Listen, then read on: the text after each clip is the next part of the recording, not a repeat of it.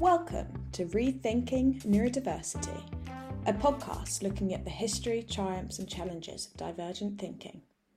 We're your hosts, Fran and Eiling, and together we'll be talking to neurodivergent advocates, experts, and those with lived experience to rethink the narrative around neurodiversity. This podcast is brought to you by Noetic Health, the intelligent neurodiversity app for adult ADHD, autism, dyslexia, and dyspraxia. In this episode, we talk to Manisha Snoyer about how to create the best learning environment for neurodivergent kids, whether that be through homeschooling or at schools.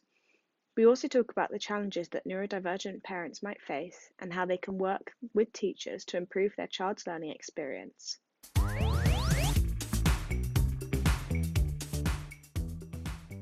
Hello. Um, great to have you on, Manisha. Would you be able to give us a quick um, introduction into who you are and what you're about? Absolutely. Thank you so much for having me. It's really wonderful to be here with you. So, I'm Manisha, and I'm the founder of Teach Your Kids podcast, and online homeschooling community. I was a teacher for 20 years. I saw the whole spectrum of the education system. I taught in three different countries. I taught in private school, public school, after school as a private tutor.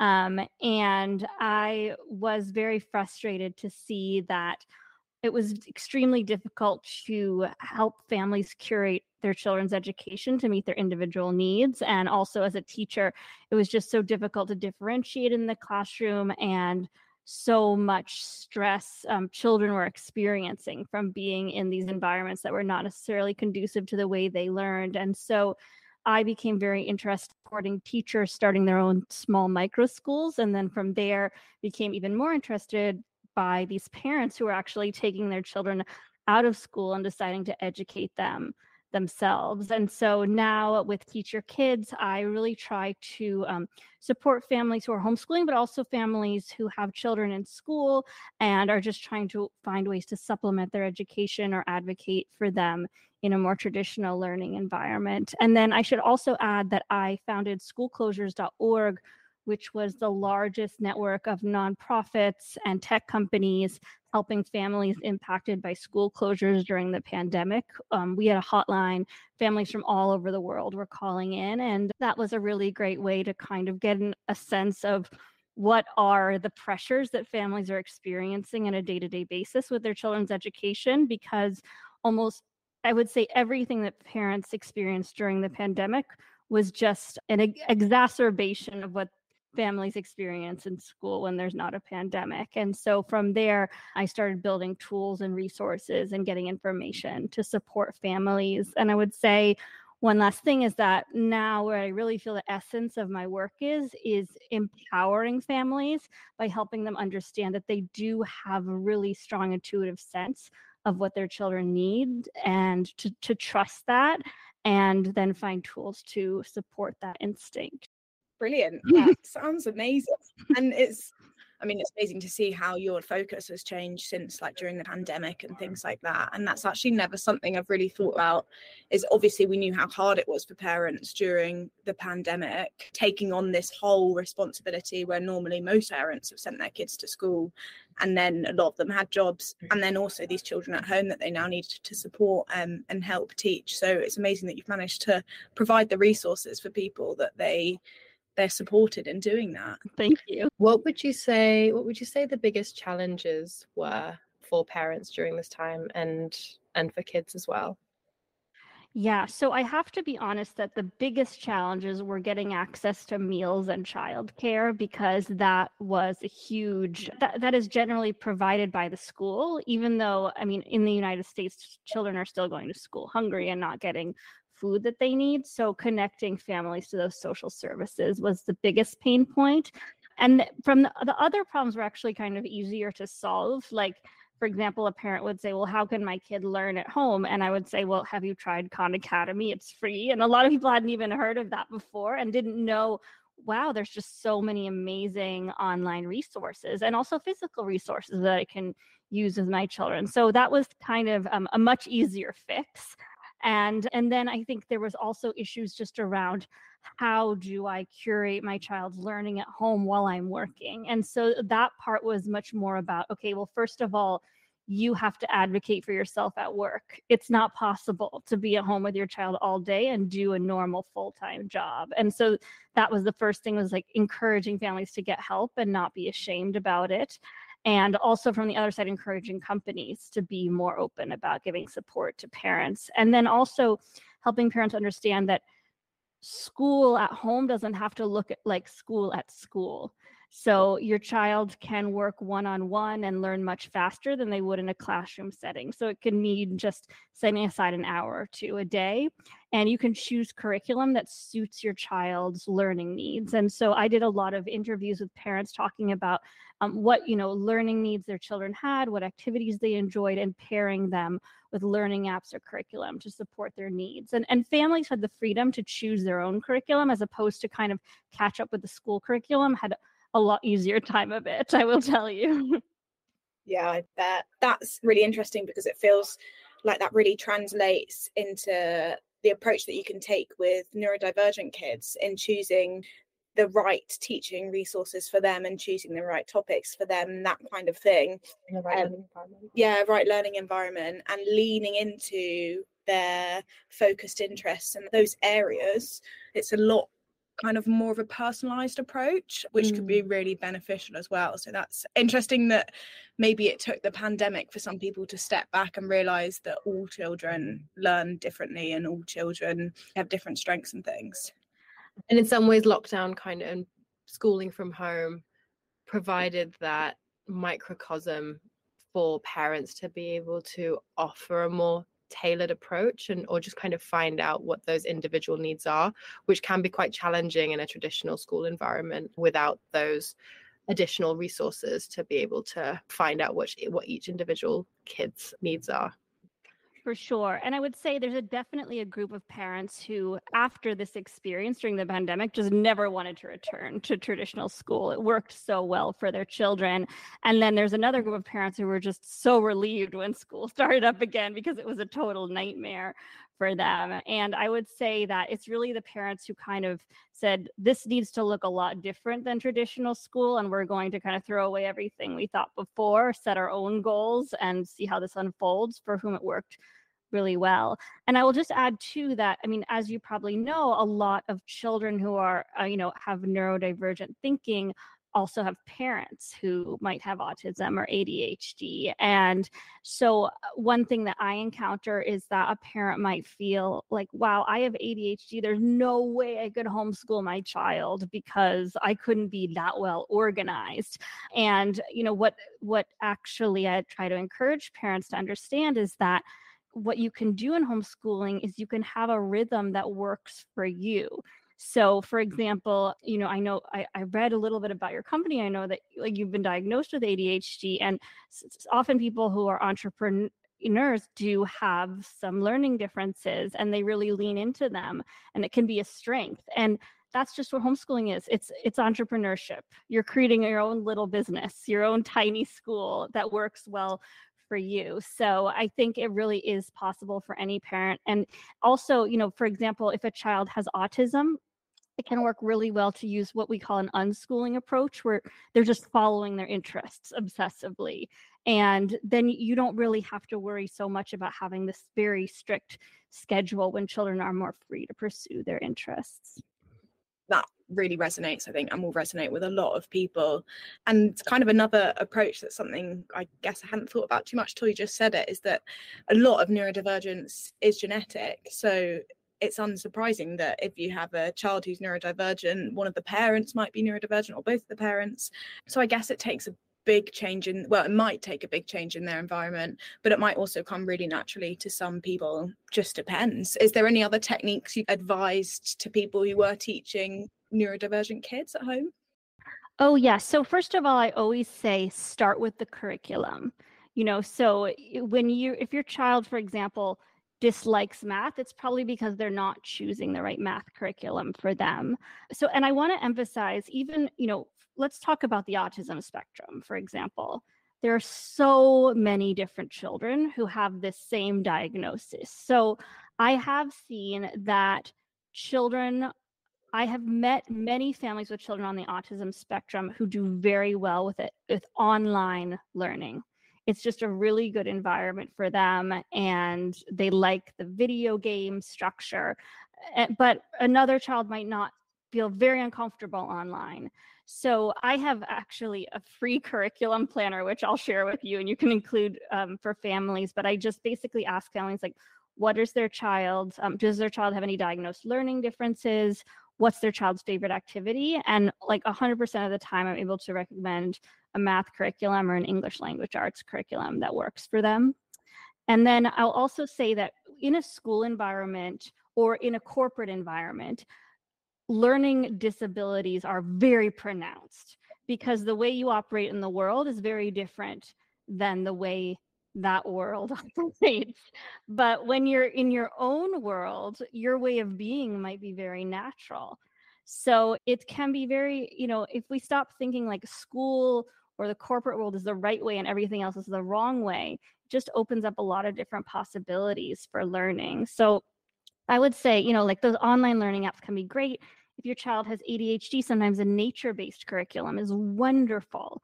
Or a sensory processing disorder, like going, being a part of a forest school can be fantastic. And also, you know, parents often worry about socialization with homeschooling, but I feel like for a child, a neurodivergent child, like the socialization is so much better because for example if you're on the spectrum there can be a group of kids and you can be like circling around the kids coming in going out as you see fit whereas in school you're forced to kind of sit in a chair with kids the same age and it can be very challenging. So yeah so the advice i would give is just start with the curriculum find something that your child loves and really take the time to do that because there you're not in a rush to learn these school standards. You have enough time to kind of figure it out and and often you know children will be very insistent about like what why am i learning this? What is the point of this? And a parent can actually take the time to explain that and to figure it out for themselves and that can be a really wonderful exercise to go through with your child and when they feel there's a sense there's meaning and purpose behind what they're doing their drive to learn will be so much greater I love what you said about almost um, almost sounded like you said kind of merge learning with play. And mm. if you mm. can make learning as engaging as possible or have it in a way that's a, in a way that they enjoy being in that environment or a way that they feel soothed. So it's almost like the first step is to learn how your child learns. Exactly. And learn and learn environment your child is most comfortable and when they're comfortable and they're presented with something engaging that's almost the best kind of breeding ground for learning. Absolutely. And I would say some kids love workbooks. They just, that format of like they take a test, they do a lesson is just very comforting to them. They love having a strict schedule. So a parent has a better sense of that than anyone else. But I also say, make sure it also, it isn't just about your child, but it's about your own needs because you might need to have certain blocks of time to yourself and you have to give your child an activity. And then, and the other aspect, sorry if I'm jumping around too much, but I would say also get really clear on your goals because often we look at the goals of school and we think that they make sense. Like there must be a reason that the goals of school are like this. But for for some children, you know, maybe what they need is to be prepared for a certain vocation they might not need long division and multiplication and all of this stuff. They might just need to be really well prepared to do a vocation that requires a specific skill set, whereas other children might crave a much broader education. And some children might love math, but maybe need to be exposed to literature a little bit more. So you know, we know, for example, that often the history that's taught in school is not very inclusive of diverse perspectives. That's just one example. We know there's a lot of debate about what math children need. So I would encourage parents before you start getting scared about you know how much your child's learning what they're learning you know just really think about what do you want them to learn what do they want to learn what is actually important for them to lead happy successful lives mm, that's super interesting and i think how I was schooled as I grew up, it was very much like you have to be good at everything. And mm-hmm. very generalist approach. In the UK, until you're at least 16, there's a very generalist approach, isn't there?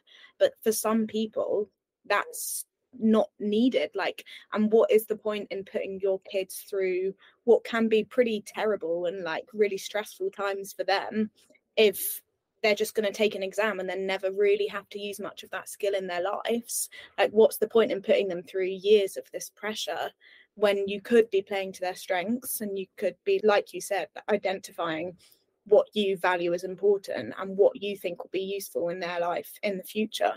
Mm, coupled with what they find enjoyable and useful and engaging yeah. to them um, and what they gravitate towards because if there's two or three three subjects that they absolutely love and they seem like they're you know going in a very positive direction towards then why almost dilute their time with all the with uh, and say if they conversely are really struggling with some of the other subjects why are we diluting their time trying to be good enough at all of these subjects when maybe we could cut some of those out and provide less stress and essentially less trauma i mean I still have nightmares about school. and so you have a dream that you have that you've got an exam that that you haven't revised for. And yeah, what was like, this class I was supposed to take? I never went. Oh. oh yeah, for sure. And and it's so silly. I mean, and, and think about it too. You're entrepreneurs. Did you learn how to build a financial model in school? Did they teach you that? No. no. They didn't teach us at school, you know, we'll we'll identify, say, nine subjects that are critical. Mm-hmm. But emotional literacy skills are not one of them, and neither is financial literacy. However, you have to know Pythagoras' theorem, but we we have no idea how to save money.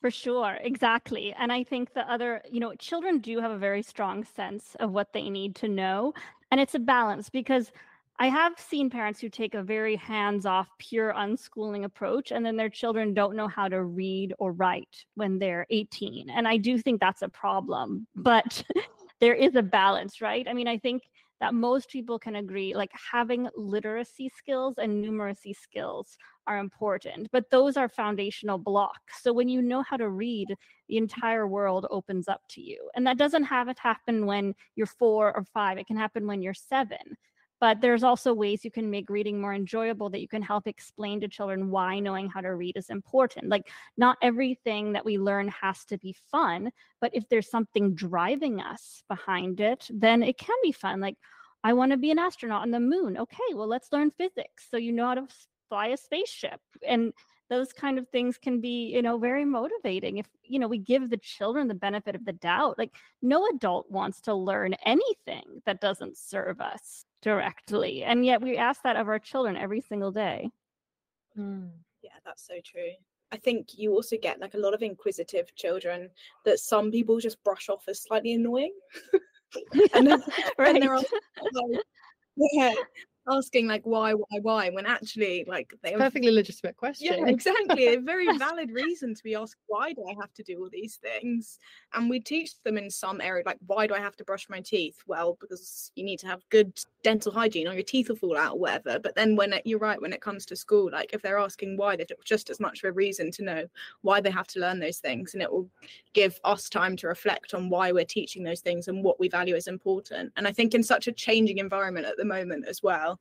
When I was at school and we were still doing exams without calculators and things, I agree that you need to be able to do maths without a calculator but when we were doing like really complex level things and you still weren't allowed a calculator it's like well for the rest of my life i'm going to have a calculator in my hand so is it that valuable for someone like this for example someone with dyscalculia that will be a very stressful experience for them but do they actually sure. need to be able to do that the same can be said about about literacy and reading as well. If if reading is is highly stressful for someone then finding if you can find appropriate resources or additional uh, if you can find a tutor or someone who can teach the teach a child in the way that they like to learn that enables them to learn how to read then that would be great.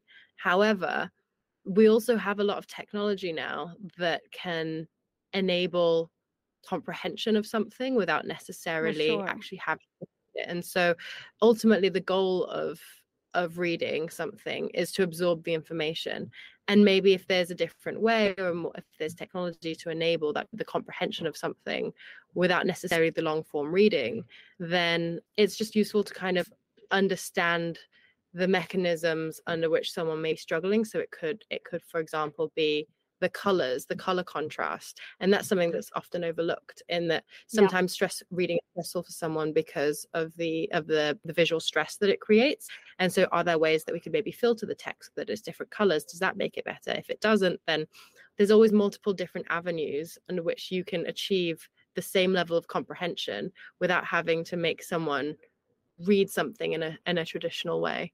For example the yes. speech to text or text to speech rather Certainly. And it really comes back to empathy. You know, if your child is suffering learning how to read, and I remember suffering learning how to read, get curious. I mean, they might have a visual impairment where their eyes don't work well together. I mean, for some children, handwriting is physically painful. They're actually under physical pain trying to write, it, it, or maybe they haven't developed their you know find their um, muscles well enough in their hands in order to be able to write yet and so instead of just saying like "Oh, they're complaining you know really getting curious is very important and then yes of course we want our children to push themselves to do things that are hard for them in order to achieve goals that's that grit is an important part of life but you know kind of finding the balance and really asking our children you know what's going on here and then I would also just return to this why question, you know, the annoying why, why, why, uh, which was Maria Montessori's favorite question.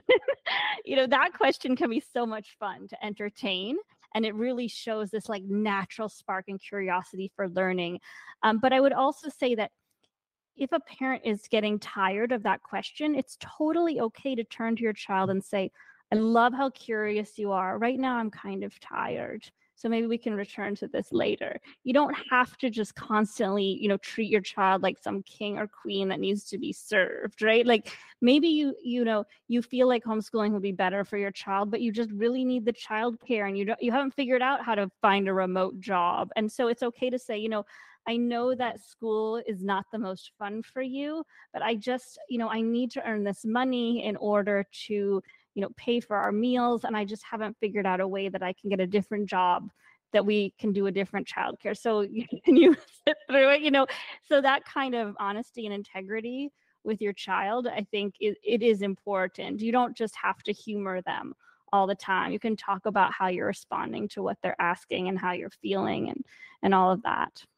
mm. and that's so great for kind of teaching boundaries and boundary setting and communication as well because sometimes we don't have the capacity to answer their questions right away. But at least if we can tell them why those questions can't be answered right now, um, that generates compassion and empathy on the child's side. And also, the parent can also generate empathy and compassion to why the child might be wanting those answers and finding ways of of answering the why when they have more headspace and in the meantime not creating resentment on either side exactly and you did ask earlier about how, techniques for teaching your children. And the one I say the most is simply learn with your child. A lot of families feel, okay, well, I'm not good at math, so how could I possibly teach math to my child? But the most important skill that a child really can learn is how to learn. And the way we learn best is by modeling our parents. So, no matter what the skill is, you can sit down with your child, look at the lesson together. If you're confused, go on YouTube together, go on Google, draw on all the resources that you would normally use if you had to acquire a new skill at work, like financial modeling. And that mm. just, that's a wonderful way to learn by learning along with someone.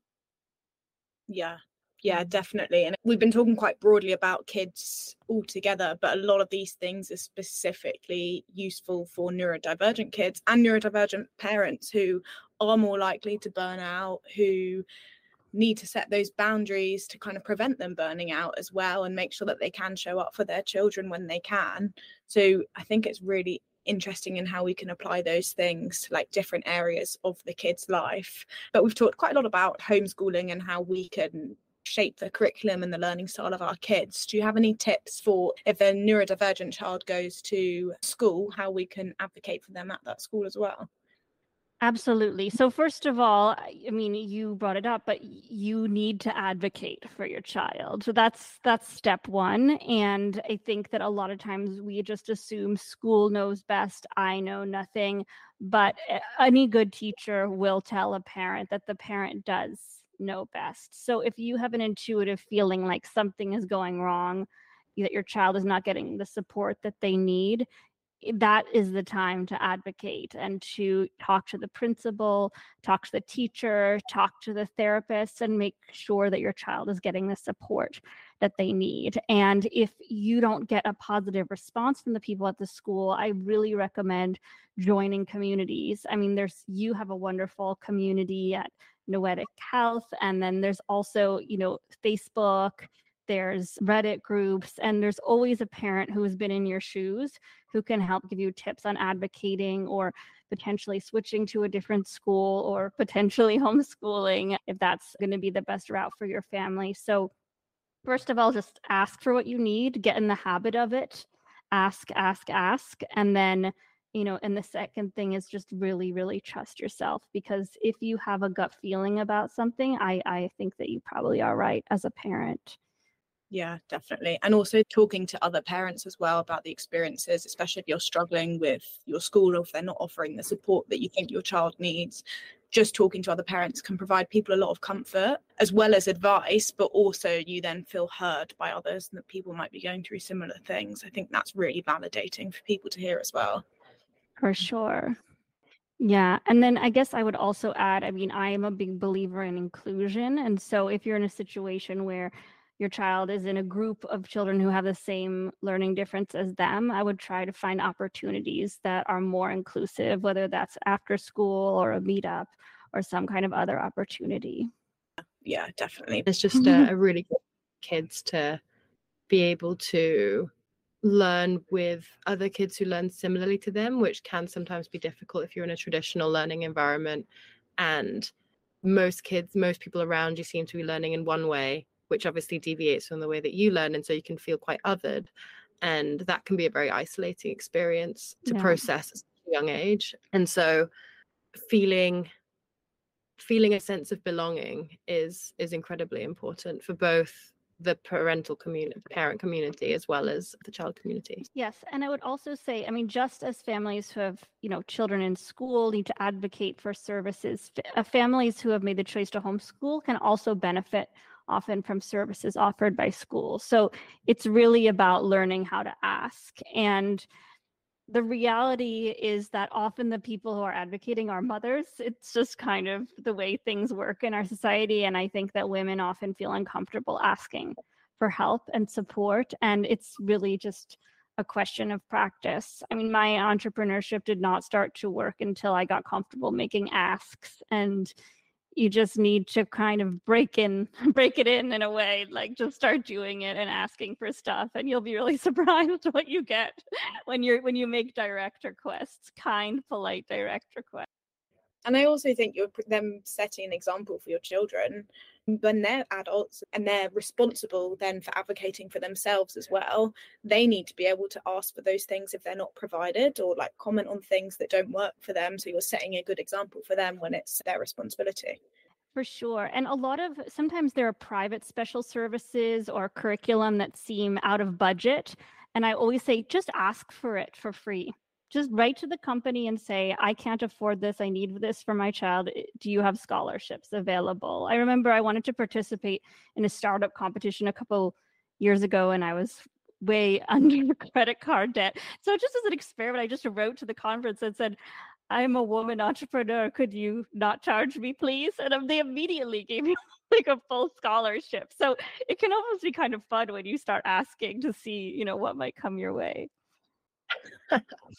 yeah and there's, also the law of numbers as well where that's true if you ask if you ask if you can't afford say an online resource and you ask 10 different organizations different things and just send them a copy paste email one of them will hopefully at least come back to you with at least an, a discount code. And it's one of those if you if you can also generate that with a community of parents if enough people are asking from an organization or from asking from several organizations then you create that kind of groundswell of demand for more affordable services and they'll then and then that kind of light bulb moment will hopefully happen on their side where they're like oh actually maybe we should be offering if they're not already we should be offering um, something at, at a more affordable price point Yes, and there's also a moral issue, which is if your organization has an educational objective, I believe you know a lot of organizations say that their mission is to give equal access to education to every child. So this is an opportunity for them to stand up and you know for example, I run an online learning community. If any parent asks for a scholarship, the answer is yes immediately. And that's built into our model. And so obviously you need to sustain your business, but especially for education companies. I mean, I can't think of any that I would call a high quality product that would say no to a family who couldn't afford their service. Mm. Yeah. And it's about offering those services is also in part about leveling the playing field and making sure that everyone exactly. Exactly. Yeah. And what what's quite frustrating, at least here in the UK, is that with our school systems, we have like public schools, we have private schools where people are paying for their children to go to the school, often quite a large amount, but those class sizes are smaller. They probably have a little bit more individualized support. So it is quite challenging for people with neurodivergent kids to make sure that they get the same level of support and it can be really difficult but by speaking to your school and advocating for your child i think that's the most powerful first step you can take in making sure that that support is there for your child as well. Yes i would mm. say it's essential. And i mean your child is going to have a completely different experience. The thing is too is these teachers are so busy. I mean some of them have 30 or 40 or 50 kids in their class. So if you don't ask they don't know that it's important to you. Mm. And often, from my conversations with teachers, particularly at state schools, they really do want to. They obviously they've dedicated their lives to empowering children with education, and it's so difficult with our current state school system to be able to accommodate that. And so, yeah, really feel for the for the teachers having to cater for so many children and probably wanting probably identifying a good handful of children who really need that dedicated support. And so would you have any advice for the teachers as well who maybe have to have bigger class sizes like potentially working with some of the parents? For sure. I mean i think it goes both ways. It's um, an amazing teacher can differentiate instruction for 30 different children but they don't spend the same amount of time that the parent does with that child. They don't, you know, don't have the same genetics. I mean, or maybe the child is adopted. They haven't spent enough the same amount of time. And so if you are struggling with a child in your class, the best thing to do is pick up the phone and ask the parents, how can I support your child? Do you have any techniques that we can use to make sure that they're thriving in the class? And often you'll get wonderful ideas and support from the parents yeah that's a really good idea because often the parent parent knows the child best and it, it takes a village to raise a child is that the saying? It certainly does it, it is the saying that's how it goes you know and you know not to keep bringing it back to homeschooling but i think that you know if you're in a situation where you feel like i don't have the skills or i don't have the time or the resources to do it i often just say well why don't you just like try it out for a summer because there's kind of three components. There's the childcare component and school provides you know maybe six hours a day nothing in the summer nothing after school. There's the social component where you meet people and that can be challenging for to be in a mixed same age classroom with a lot of kids. And then there's academic component. That's probably the easiest with all the amazing curriculum to to help kids learn at home. So i think that you know just don't rule it out as an option because you might already be spending a lot of time advocating for your child, schlepping them to after school activities and such. And it might be a lot more relaxing and easier than you might think. That's such great advice. um, do you have any kind of final thoughts or advice for neurodivergent or just for parents in general or for teachers or even for young people who might be listening? Sure. So the first thing that I will say is that being a parent can be very lonely. Whether you have a huge group of parents you know at school or whether you're homeschooling. And so if there's anything that you're struggling with in your life, I would say hook into your community. If you have a child with ADHD, join a group of other parents with children who have ADHD. And that can just be so supportive in terms of those moments of overwhelm, but also in terms of resource sharing. The second thing, which we already mentioned, was in, in that same context, ask for help. If there's something, you know, and often we can see the area we need to ask for help is because it feels like the impossible area. Like there's no way I could get any time to myself because we can't afford a babysitter. There's no way that I could, you know, help my child because I'm too shy to call the school principal. You know, there's no way that my child could get a good education because all of the public schools in our area are terrible.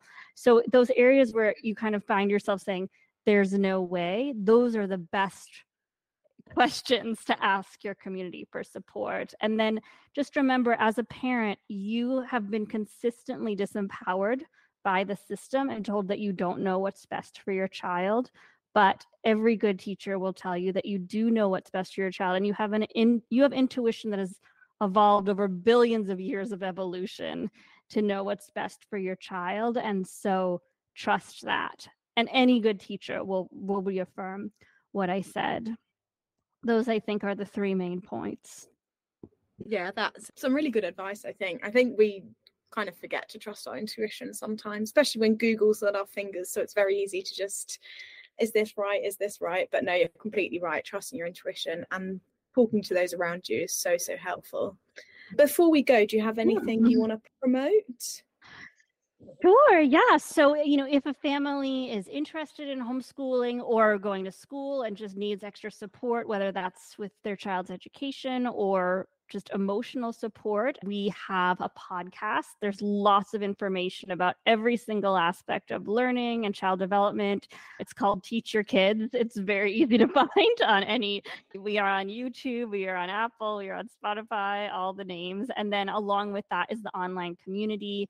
And that community is $15 a month. But as I mentioned earlier, any family who can't afford it, it's just a trust basis. You say, I can't afford it. And I just pop you in. no problem, no questions asked. And that's been working for us. So you can find everything. Just go to teachyourkidspod.com or search for Teach Your Kids in the Apple Store. And when someone new subscribes, I'm the one who gets the email. And so I'm just always happy to answer any question that any parent has about anything. That's wonderful. Thank you so much, Manisha. It's been such a pleasure chatting with you.